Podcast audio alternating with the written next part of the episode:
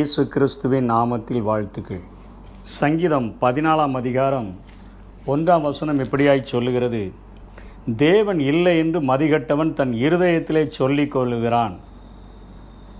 இங்கே நாம் நிறைய நேரங்களிலே இப்படிப்பட்ட கொள்கைகளை பின்பற்றுகிறவர்களைத்தான் தேவன் இல்லை என்று சொல்லுகிறவர்கள் மதிகட்டவர்கள் என்று நினைத்து விடுகிறோம். இப்படிப்பட்ட மார்க்கத்தை கடவுள் இல்லை என்று சொல்லுகிறவன் என்று சொல்லி கடவுள் இருக்கிறார் என்று சொல்லுகிறவன் முட்டாள் என்கிற வாசகங்களெல்லாம் எழுதின மார்க்கத்தாரை நாம் நினைத்து விடுகிறோம்.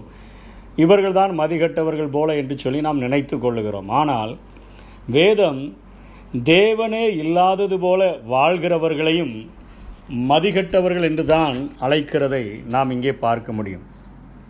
முரட்டாட்டத்தை இரண்டு விதங்களில் அவர்கள் வெளிப்படுத்துகிறார்கள். தேவனை பற்றி வேதம் கூறுவதை அவர்கள் விசுவாசியாமல் தேவனுடைய வெ வெளிப்பாட்டை அவர்கள் புறக்கணித்து தங்களுடைய சொந்த எண்ணங்களை சார்ந்திருக்கிறார்கள். இதற்கு எடுத்துக்காட்டாக பவுலப்போஸ்தலன் ரோமர்களுக்கு எழுதும் பொழுது ரோம சபைக்கு ஒன்றாம் அதிகாரம் இருபத்தி மூன்றாம் வசனத்தில் இப்படியாய் சொல்லுகிறார்.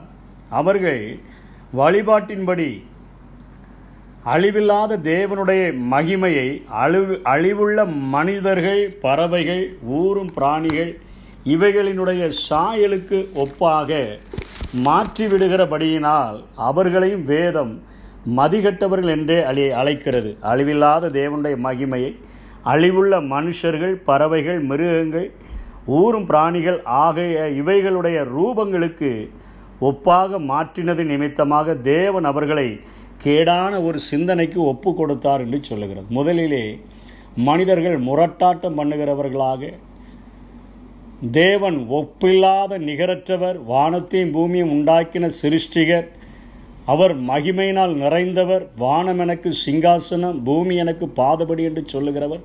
அவ்வளோ பெரிய மகிமை உள்ள ஒரு ஆண்டவரை அழிவுள்ள மனிதர்கள் மிருகங்கள் ஊரும் பிராணிகள் பறவைகளின் இவைகளின் சாயலுக்கு ஒப்பாக மாற்றினபடியினால் தேவன் கோபம் கொண்டு கேடான சிந்தனைகளுக்கு ஒப்பு கொடுத்தாரே அவர்களையும் வேதம் மதிகட்டவர்கள் என்றே அழைக்கிறதை பார்க்க முடியும். இரண்டாவதாக தங்களுடைய கிரியைகளை இதை பௌளப்போசலன் சொல்லும் பொழுது புறஜாதிகளுக்கு சொல்லுகிறார். ஆண்டவரை அறிந்தோம் என்று சொல்லி வாழ்கிறவர்களை குறித்து ரோமர் ரெண்டாம் அதிகாரத்திலே அவர் தெளிவாக சொல்லிக் கொடுக்கிறார். மற்றவர்களை குற்றவாளியாய் தீர்க்கிறவனே நீ யாரானாலும் சரி போக்கு சொல்ல உனக்கு இடமில்லை நீ குற்றமாக தீர்க்கிறவைகள் எவைகளோ அவைகளை நீயே செய்கிறபடினால் நீ மற்றவர்களை குறித்து சொல்லுகிற தீர்ப்பினாலே உன்னைத்தானே குற்றவாளியாக தீர்க்கிறாய். இது கிரியைகளினாலே தேவனை மறுதளிப்பதை குறிக்கிறது.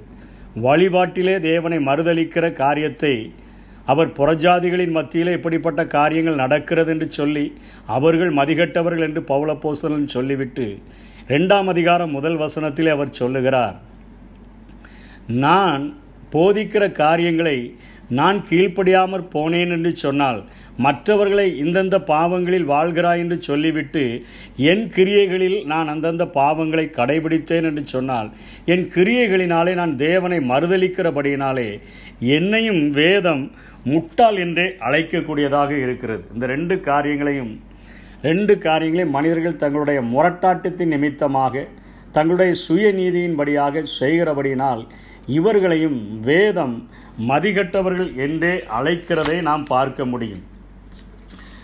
இப்பொழுது வேதத்திலே யோவான் பதினேழாம் அதிகாரம் மூன்றாம் வசனத்திலே ஒன்றான மெய் தேவனை தேவனாகிய பிதாவையும் அவர் அனுப்பிற குமாரனாகிய இயேசு கிறிஸ்துவனையும் அறிவதே நித்திய ஜீவன் என்று சொல்லப்பட்டிருக்கிறது. இன்றைக்கு நமக்கு உரைக்கும் வண்ணமாக மத்திய எட்டாம் அதிகாரம் இருபத்தி ஒன்பதாம் வசனத்திலே மனிதர்கள்தான் இத்தனை முரட்டாட்டத்தின் நிமித்தமாக இந்த உண்டாக்கப்பட்ட சிருஷ்டிக்கப்பட்ட அவருடைய நித்திய வல்லமை அந்த உண்டாக்கப்பட்ட வானம் பூமி அந்த இயற்கைகள் இவைகளெல்லாம் காணும் பொழுது இவைகளை உண்டாக்கினவர் எவ்வளோ பெரியவராக இருக்க முடியும்? அவர் எவ்வளோ பெரிய தேவனாக இருக்க முடியும் என்பதை அவர்கள்தான் மறந்து விடுகிறார்களே ஒழிய பிசாசுகள் கூட நிறைய நேரங்களிலே அவைகள் விசுவாசித்து நடுங்குகிறதாக யாக்கோபு தன்னுடைய நிருபத்திலே குறிப்பிடுகிறார். அவைகள் தேவனை விசுவாசித்து பிசுவாசுகளும் விசுவாசித்து நடுங்குகின்றன என்று யாக்கோபு ரெண்டாம் அதிகாரம் பத்தொம்போதிலே குறிப்பிடுகிறார். யாக்கோபு எட்டாம் அதிகாரம் சாரி மத்திய எட்டாம் அதிகாரம் இருபத்தி ஒன்பதாம் வசனத்திலே அங்கே இரண்டு பிசாசு பிடித்த மனிதர்கள் ஆண்டவரை பார்த்து சொல்கிறார்கள் காலம் வரும் முன்னே நீர் எங்களை வேதனைப்படுத்தவாக வேதனைப்படுத்தவா நீர் வந்தீர் என்று சொல்லி அவரை குறித்து சொல்லுகிறதை பார்க்கிறோம். மார்க் ஒன்று இருபத்தி நாலிலே ஜெப ஆலயத்தில் உள்ள ஒரு அசுத்தாவி பிடித்த ஒரு அசுத்தாவி சொல்லுகிறது நீர் உண்மை யார் என்று அறிவேன் நீர் தேவனுடைய பரிசுத்தர் என்று சொல்லுகிறது. அங்கே ரெண்டு பிசாசுகள் பிடித்த மனிதர்கள் அவரை பார்த்து நீ தேவனுடைய குமாரனாகிய கிறிஸ்து என்று சொல்லுகிறது. இங்கே ஆலய ஜபாலயத்தில் உள்ள ஒரு பிசாசு பிடித்த ஒரு ஆவி சொல்லுகிறது. நீ தேவனுடைய பரிசுத்தர் என்று சொல்லுகிறது. யாக்கோபு சொல்லுகிறான் அவைகள் விசுவாசித்து நடுங்குகின்றன என்று சொல்லுகிறான். ஆனால் இன்றைக்கு மனிதர்களோ தங்கள் வழிபாடுகளின் நிமித்தமாக தங்களுடைய கிரியைகளின் நிமித்தமாக தேவனை மதி அவர்கள் மறுதளிக்கிறபடியினாலே என் வேதம் அவர்களை மதிகட்டவர்கள் என்றே அது அழைக்கக்கூடியதாக இருக்கிறதை நாம் பார்க்கிறோம். அந்த யோவான் பதினேழாம் அதிகாரம் அந்த ஏழாம் வசனத்திலே சொல்லப்பட்ட அந்த வசனத்தின்படி அந்த ஒன்றான அந்த மெய் தேவனை குறித்து நாம் அறிந்து கொண்டோம் என்று சொன்னால் ஒன்றான மெய் தேவனாகிய நீர் அனுப்பினவராகிய இயேசு கிறிஸ்துவையும் அறிவதே நித்திய ஜீவன் என்பதை நம்முடைய இருதயங்களில் பதித்து கொண்டோம் என்று சொன்னால் அவரை வழிபடுகிறவர்களாய் மாத்திரமல்ல அவர் நமக்கு வைத்து போன அடிச்சுவடுகளை பின்பற்றுகிறவர்களாக மாறி நம்முடைய கிரியைகளின் நிமித்தமாக நாம் அவரை மகிமைப்படுத்தும் பொழுது மாத்திரமே நாம் ஆண்டவரால் புகழப்படுகிறவர்களாக ஆண்டவரால் அங்கீகரிக்கப்படுகிறவர்களாக ஆண்டவர்களா ஆண்டவரால் ஆசீர்வாதம் பெறுகிறவர்களாக மாற முடியும். அப்படிப்பட்ட கிருபைகளை தேவன் நமக்கு தந்தருள்வாராக. ஆமை நீரே வழி நீரே சத்தியம் நீரே ஜீவன் ஏசையா. உம்மாலன்றி எனக்கு விடுதலை இல்லை.